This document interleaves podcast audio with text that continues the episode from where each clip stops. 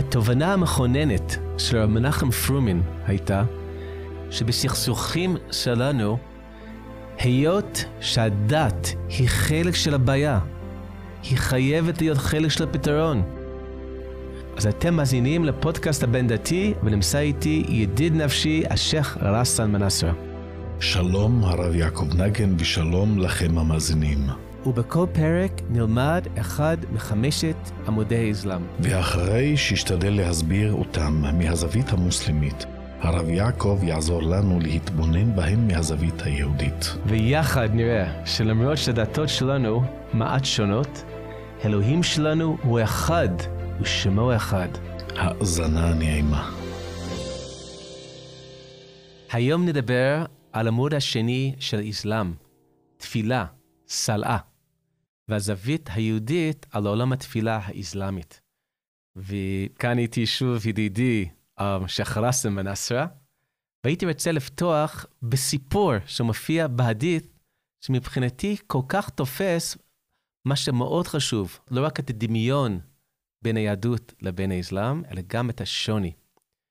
יש סיפור בהדית, שלפי הסיפור, מוחמד עולה לשמיים ומקבל את מצוות התפילה מאלוהים.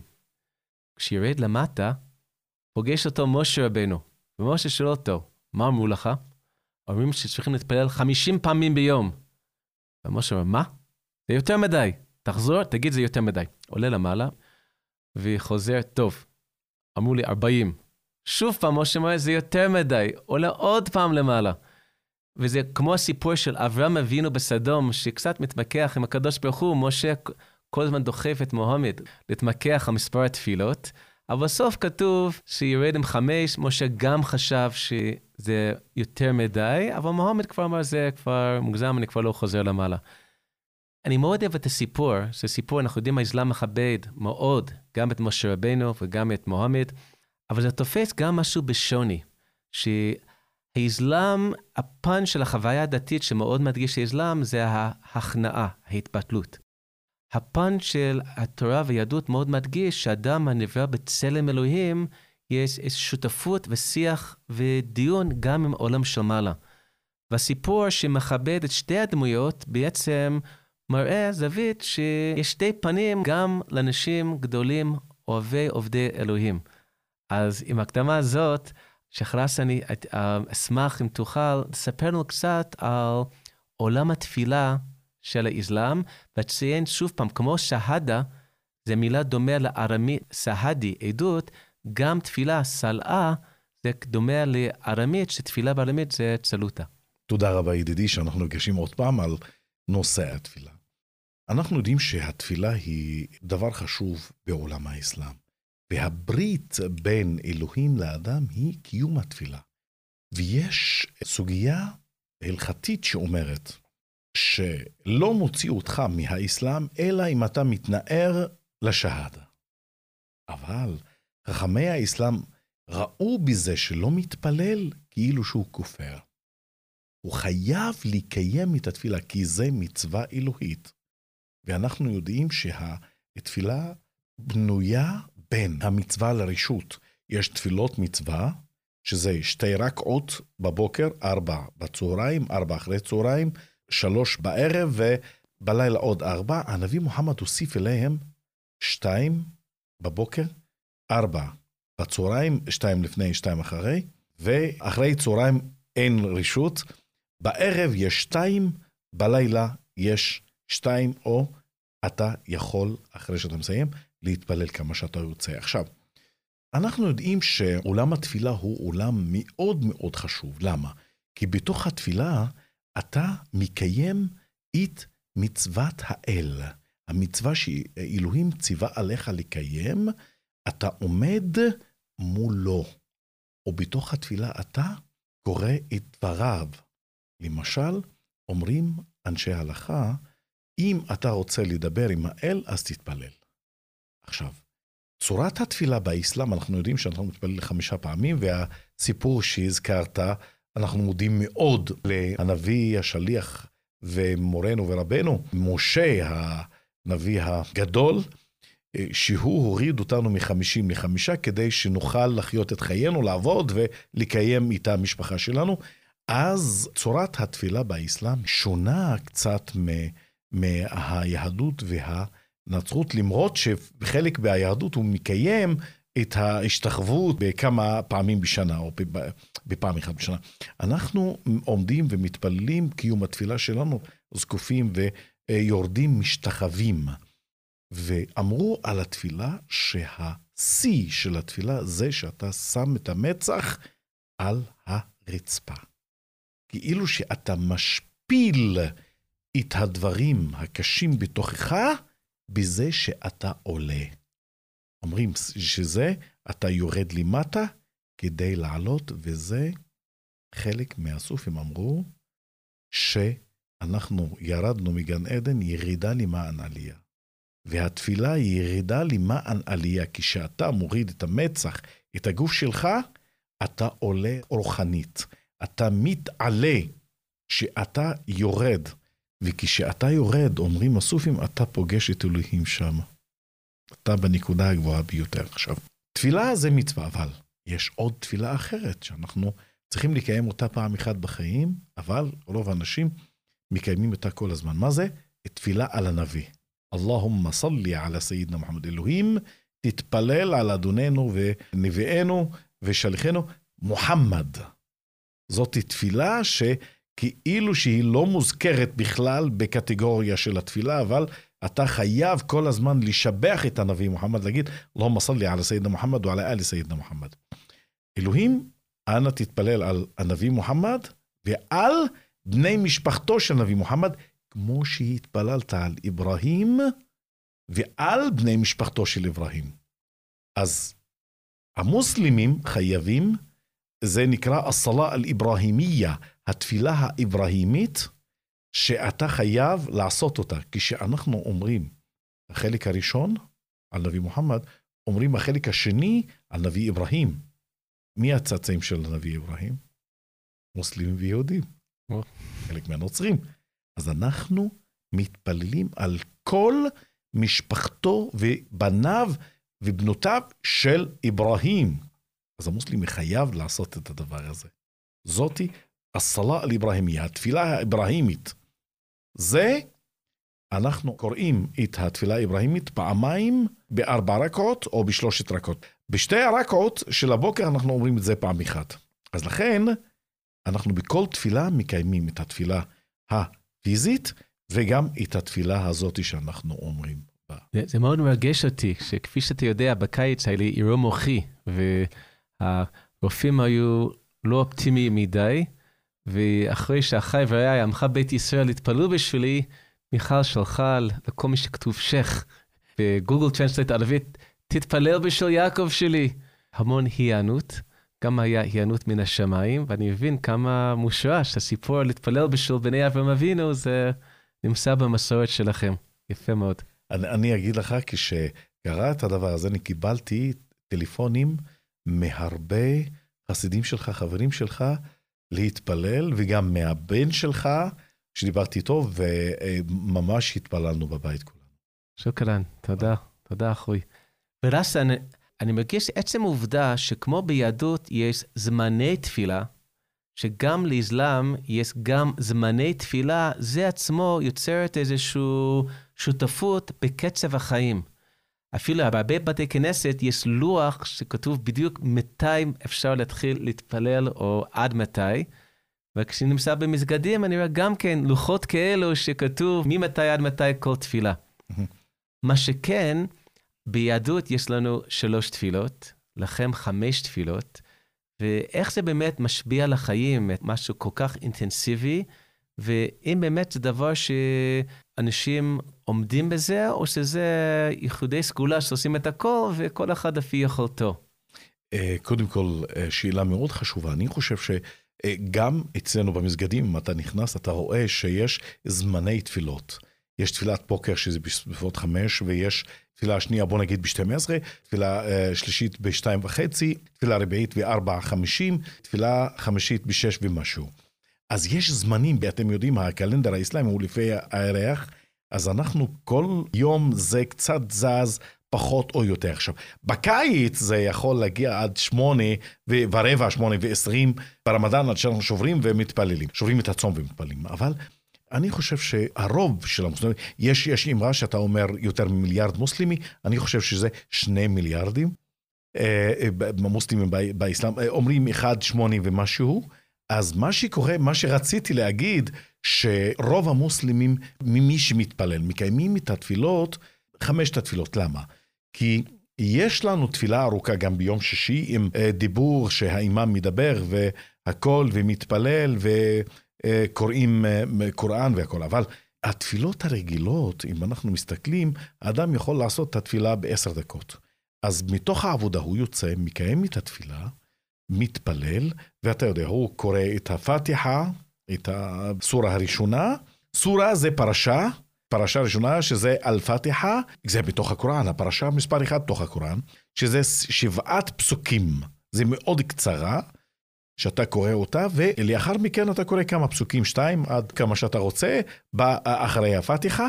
הפתיחה זה בארבעת הרקעות, שזה, אני חושב שזה לוקח ממך שבע דקות, ועוד שתי רקעות, שזה רשות, עוד שלוש דקות, אז זה עשר דקות. אז רוב המוסלמים יכולים להתפלל את זה מהר. עכשיו, יש עוד דבר, אם אתה נוסע מעל ל-80 קילומטר, אתה יכול לאחד בין שתי התפילות.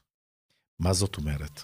אתה יכול להתפלל ג'מע, מייחד שתי תפילות ביחד, ואתה מתפלל חצי תפילה, חצי תפילה, שזה קסר. במקום להתפלל את התפילה שלמה, כי אתה במסע.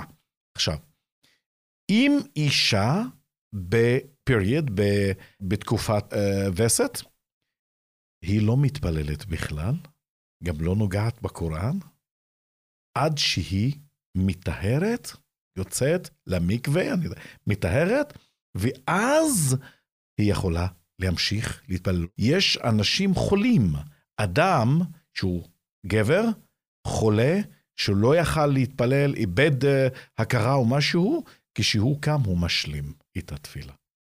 ולכן, אתה עובד, ומפחד שאתה תאבד את העבודה שלך אם אתה מתפלל. אתה יכול לייחד שתי תפילות, שתי תפילות, או אתה עובד מישהו דיקטטור כזה, אתה חוזר ב- ב- בערב, מתי שמתאפשר לך, אתה משלים את כל התפילות שלך. כל התפילות שאמרתי זה בהתכופפות ובהשתחוות. אז רס, אני חושב שאתה עושה שלום גדול בין, באותו הדית בין מוחמד ומשה. בגלל שאכן מוסלמים מתפללים יותר תפילות כל יום, אבל יהודים כידוע אוהבים לדבר, אז התפילות שלנו יותר ארוכות. אז נראה לי שאלה ואלה עודים אליהם קרעים, ובסופו של דבר אנחנו שנינו מתפללים הרבה. נכון, נכון. וההכרה, ההכרה אולי הבלתי אמצעית של היהודים עם התפילה המוסלמית, הוא שומעים את המואזין. לפעמים זה בשעות שמאתגרות לאנשים שמנסים לישון. ומצד שני, לעולם ההלכה יש הרבה משמעות לזמן המואזין, בגלל שיש ויכוח בין הרבנים, כשאישה טובלת במקווה, מתי הזמן הנכון לטבול? האם זה בשקיעת חכמה, או אחר כך מה שנקרא ביהדות צאת הכוכבים. ורב עבדיה יוסף מביא הוכחה שזה שקיעת החמה, בגלל שהוא מביא שהמסורת של נשי ירושלים, שלא ישונים, שצריך לטבול, היה מחכות לשמוע את המואזין, ואז טובלות. אז זו הוכחה ש, שזה שקיעת החמה, זה הזמן. בכל אופן, מה המשמעות של המואזין? הנביא מוחמד אומר, עליhi וסלם, אומר שיום אחד הוא רצה לקרוא לאנשים לתפילה. אז חלק מהמוסלמים אמרו, אנחנו נביא את הבל, את הפעמון. חלק אחר תוקעים בשופר. הוא אמר, אני רוצה משהו שונה. אחד מהחברים של נביא מוחמד היה יושן, בשינה שלו ראה את צורת התפילה שקוראים במסגד. בא לנביא מוחמד ואמר לו, אוי הנביא, שמעתי הלילה ככה וככה. אמר לו, ירד על ליבי מה שאתה אומר. אז למה אמרו את הדבר הזה? למה, למה מה המואזין הוא? הוא כאילו אומר למוסלמים, נכנס זמן התפילה. של בוקר, של צהריים, אחרי צהריים, או ערב, או לילה. אז התקופה נכנסה ויש לך מרווח בין תפילה לתפילה. אז הוא אומר את המילים האלה, אין יותר גדול מאלוהים, ושמוחמד הוא השליח של אללה, ותבואו לתפילה, תבואו לעשייה, אין יותר גדול מאללה, אין יותר גדול מאללה. זאתי קריאה לתפילה, ולאו דווקא קריאה לתפילה. גם אם יש דבר חשוב, היה מואזין עולה ומתפלל וקורא לתפילה, או אם חכם הלכה נפוץ גדול מת, עולים ומאזינים. כאילו שזה כבוד שלו שהיה מתפלל כל הזמן ועושה עשייה. עכשיו, יש חדיס לנביא מוחמד שאומר, המואזינים שקוראים לתפילה, יבואו בצווארים גבוהים באחרית הימים. כאילו שכל האנשים מזהים אותם שהיו קוראים לתפילה. אולי רק אוסיף שלפני כמה שנים רצו לקדם חוק המואזין, בגלל שאנשים שבאמת הפריע להם כל מיני שעות את, ה, את הקריאה הזאת. ודווקא ידידי היקר, הרב יהודה גליק, שהיה בכנסת, הוא חשב שזה לא נכון להביא את זה דרך חקיקה, אלא צריך להביא את זה דרך דו-שיח. כי זה נושא רגיש. הוא עשה כנס חירום בכנסת, שלעסוק על איך, איך להתייחס להצעת חוק הזה. והוא דיבר כל כך מתוך הלב, הרגישות עמוקה דתית, שאגב, הוא גם הקים בכנסת את השדולה ליחסים בין יהדות ואסלאם. אז אחד מאנשי הוואקף מרים יד ואומר, אני חייב להגיד משהו. אז יהודה אומר, תגיד. אז אמר איש הוואקף, אני משנה את כל מה שאני חושב עליך. ויהודה, המחוש שימור שלו, אמר, טוב, אוי, ייקחו ממני את השם מראש. ש... אבל, אבל זהו, זה סימן כמה שכשלא מכירים, לא מגיעים לכבוד שהיה יכול לעשות חיים אחרים כאן. אם, אם תוכל לעשות איזה, איזה אולי נגיעה אישית, התפילה זה מקום של סיפורים, אם יש משהו להוסיף. כשאני קם בבוקר, קם בבוקר המוקדם כדי לקיים את תפילת הבוקר, זה לא קל לקום בשעה חמש בבוקר, כשאתה באמצע השינה. אתה מקיים ברית בינך לבין ריבונך. בינך לבין האור.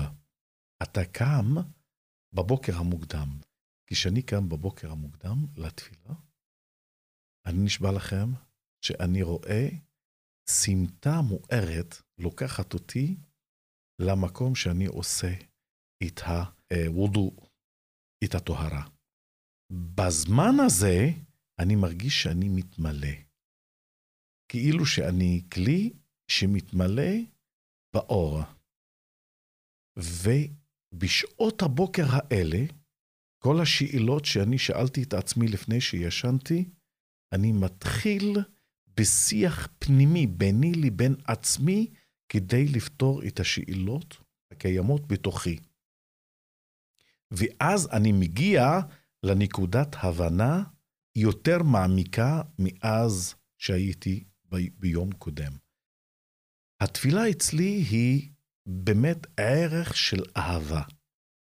אני אומר לחסידים שלי ולחברים שלי, יש לך מצווה, אתה צריך לקיים. אל תקום כבד. תקום עם אהבה. תקיים את תפילתך באהבה, התמורה תהיה פי אלף. צריך לקיים את הדבר.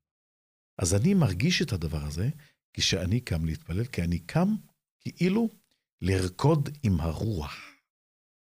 לחבק בצורה ספירלית את הפנים, את החוץ שלי, וגם את העומק של או המשמעות הפנימית של המצווה האלוהית.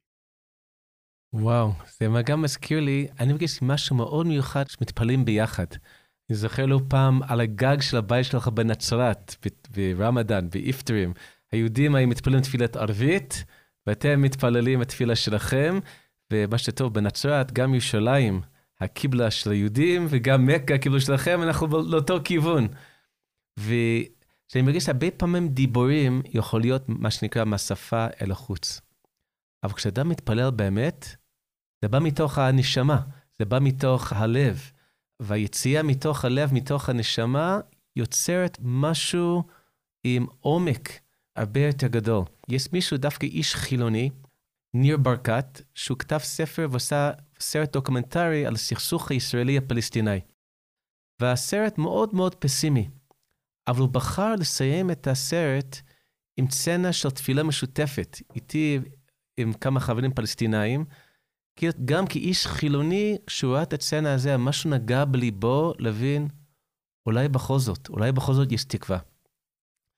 ואולי, אם אני מדבר על סכסוך ישראלי-פלסטיני, אוסיף עוד איזה אנקדוטה קטנה. השבוע הייתי בכנס ברבת מורקו, על איך לקדם את הסכמי אברהם דרך דו-קיום וחינוך. ואחד מהדוברים אמר, טוב, אני מבין איך כלכלה זה ווין ווין, אבל דת, דת זה משחק סכום אפס, או שאני צודק או שאתה צודק. אז קמתי ואמרתי, לפני כולם, אמרתי, ביום ראשון הייתי באזכרה לידידי היקר, אליהו בן עמי, שנרצח לפני 22 שנה. והיתומה, יסקה, היא קמה, והיא אמרה מה שהיא למדה מהחיים, שיש כאב, כשאתה מחלק את הכאב עם האחר, זה מקטין את הכאב. אבל כשיש אהבה, ואתה מחלק את האהבה עם האחר, אתה מרבה את האהבה. ואמרתי לכולם, איש דתי אמיתי אוהב אלוהים. כשאתה מחלק את זה יחד עם האחר, אתה מרבה את האהבה בעולם. תודה רבי ומורי, הרב יעקב, אתה הזכרת דבר חשוב מאוד.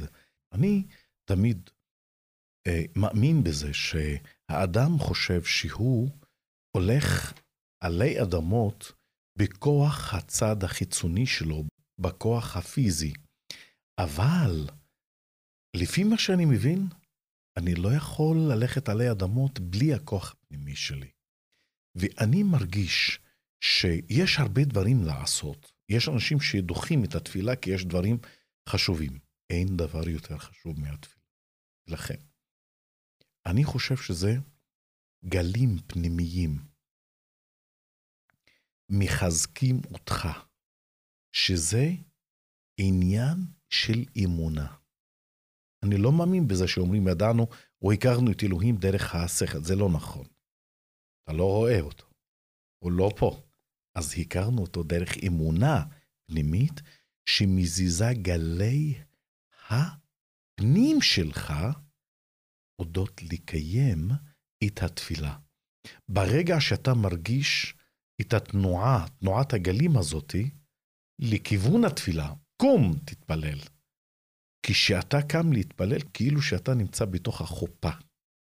ממש, זה איחוד, וייחוד בינך לבין האור האלוהי, ההתגלות האלוהית שקיימת שמה, ואז כשאתה יוצא אתה חוזר אחרת, אתה חוזר נקי. ורסן, איך מרגישים אחרי התפילה? אינני יודע איך מרגישים האחרים, אני מדבר על עצמי. אם אני נכנס לתפילה,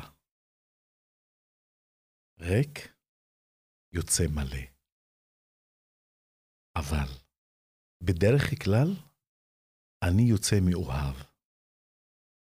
אני זוכר שאחד מהחסדים ששאל אותי, כשאתה מסיים, אני רואה אותך יוצא מאוהב. במה אתה מאוהב? אמרתי לו, כשאתה צריך להיות מאוהב, לא צריך שהאהבה תהיה אודות משהו מסוים. אהבה טוטאלית. שיכולה, אם היא אודות הבורא, אז אתה צריך להיות מאוהב בכל בריאותיו. זאת אומרת, בנקודה הסודית הפנימית שלך כבן אדם, שהאור הפנימי שלך צריך לצאת להאיר את העולם עם האהבה. יוצא עם אהבה ועם, בוא נגיד, נוחות. משמח אותי שאתה אומר את זה, שנקודה שאני יודע, בתוך התורה, בתוך התפילות יהודיות, מאוד מדברים באופן מפורש על אהבה. בשמע ישראל אחר כך, ואהבת את השם אלוקיך בכל לבבך, בכל נפשך ובכל מאודיך. ובברית החדשה מביאים את ה... היסוד כשתי ה"ואהבת", את "ואהבת לך כמוך" וגם את הפסוק שהזכרתי. עברתי פעמים רבות על הקוראן, והגשתי אלפות במפורש בקוראן, לא מדברים במפורש על הקשר אהבה בין אדם לבין אלוהים, אז אני שמח לשמוע שבחוויה הדתית, שאסלאם זה לא רק הקוראן, זה גם הפרשנות, העדית והכל, אז כן יש את המקום החשוב הזה של האהבה בחוויה האישית של האדם. והייתי רוצה לשתף על זווית יהודית על התפילה המוזלמית, גם מזווית ההלכתית. אחד מגדולי הרבנים של דורנו זה רב אביגדור נבנצל, ששנים רבות היה רב ראשי של העתיקה, התלמיד המובהק של שלמה זלמן אורבך, והיה דבר ששמעתי פעמים רבות בשמו, ונסעתי עליו לבית שלו בעיר העתיקה, שרציתי לשמוע את זה ישיר ממנו. ואמרתי לו, שמעתי שכבוד הרב אומר שיש איסור מן התורה לפגוע במסגד. אז מה, זה לא צריך פסק הלכה. זה דבר כל כך פשוט, שהוא לא ראה את זה כלפסוק הלכה, דבר כל כך פשוט לו. זה לא בא מתפיסה פלורליסטית של סובלנות, זה גם ערך חשוב. הוא בא מעובדה שמסגד, יש איסור לפגוע במקום שבו עובדים השם אחד, והיות שאסלאם מתפללים לשם אחד, אותו מקור שאסור לפגוע בבית כנסת, זה אותו מקור על מסגד. כתוב, לא תעשה כן השם אלוקיכם, שלא תעשה, לא לפגוע במקום שעובדים את השם אלוקיכם. אם מתפללים לשם אלוה, אלוהינו במסגד או בבית כנסת, זה אותו איסור. אז זה שמעתי ישירות ממנו. דבר שלא שמעתי ישירות, אבל בשם הבת של רב עבדיה יוסף, היא הייתה מספרת שכשרב עבדיה היה במצרים והיא צריך להתפלל תפילת מנחה ולא היה מניין, הוא העדיף להתפלל בבית תפילה, מסגד, ולא להתפלל בחוץ. עוד דבר ששמעתי, שבתפיסה יהודית, כשאדם מתפלל, השכינה שורה לפני המתפלל, אז אסור ללכת ישירות בפני המתפלל. ורב הראשי של ירושלים, עיר עתיקה במאה ה-19, רב שמואל סלנט, היה מקפיד גם לא ללכת לפני מוזלמים מתפללים, שירגיש שמה גם זה מקום של קודש. ואולי אני אסגור במה שהתחלנו. סיפרתי על הסיפור על קבלת עמוד התפילה, שבמסורה המוזלמית, מוחמד קיבל מצוות התפילה, באותו אירוע, לפי המסורה המוזלמית, מוחמד נסע לאל-אקצא, למקום להר הבית, ושם קיבל את מצוות התפילה. וזה מאוד מרגש בגלל שהתפיסה היהודית של מה צריך להיות הר הבית, מה צריך להיות מקדש, זה בית תפילה לכל העמים. אז להגיד שיותר ממיליארד מוסלמים ברחבי העולם קיבלו מצוות תפילה למעשה מאותו הנקודת הקודש, זה דבר שצריך להיות שוב מרגש. ויש לי שייח' פלסטיני שהוסיף עוד נקודה כאן. הוא אמר, למדנו ביחד תפילת שלמה המלך, שכששלמה המלך בנה את בית המקדש, שלמה אמר לאלוהים, תקשיב גם לתפילות של הנוכרי שבא מרחוק. והשייח התרגש, הוא אמר, רגע, הנוכרי מרחוק אל אקצא זה מסגד הרחוק. אז כאילו שהקוראן כאילו מגיבה לתפילת שלמה המלך, שנכרי שבא מרחוק, מגיע ומקבל מצוות התפילה. תודה רבה, השייח' רסן. תודה לך, הרב יעקב. האזנתם לפודקאסט הבין-דתי ממכון בליקלר לשיח בין-דתי. אפשר למצוא אותנו בכל אפליקציות הפודקאסטים. אתם יותר ממוזמנים להמליץ לחברים שלכם עלינו. אם יש לכם תובנות או הערות, תוכלו למצוא פרטים ליצירת קשר ממש כאן, בתיאור הפרק. המפיק שלנו זה אלעד שדות. תודה לו על כך. ותודה לכם על שהייתם איתנו, ובעזרת השם, ניפגש בפרק הבא. אינשאללה.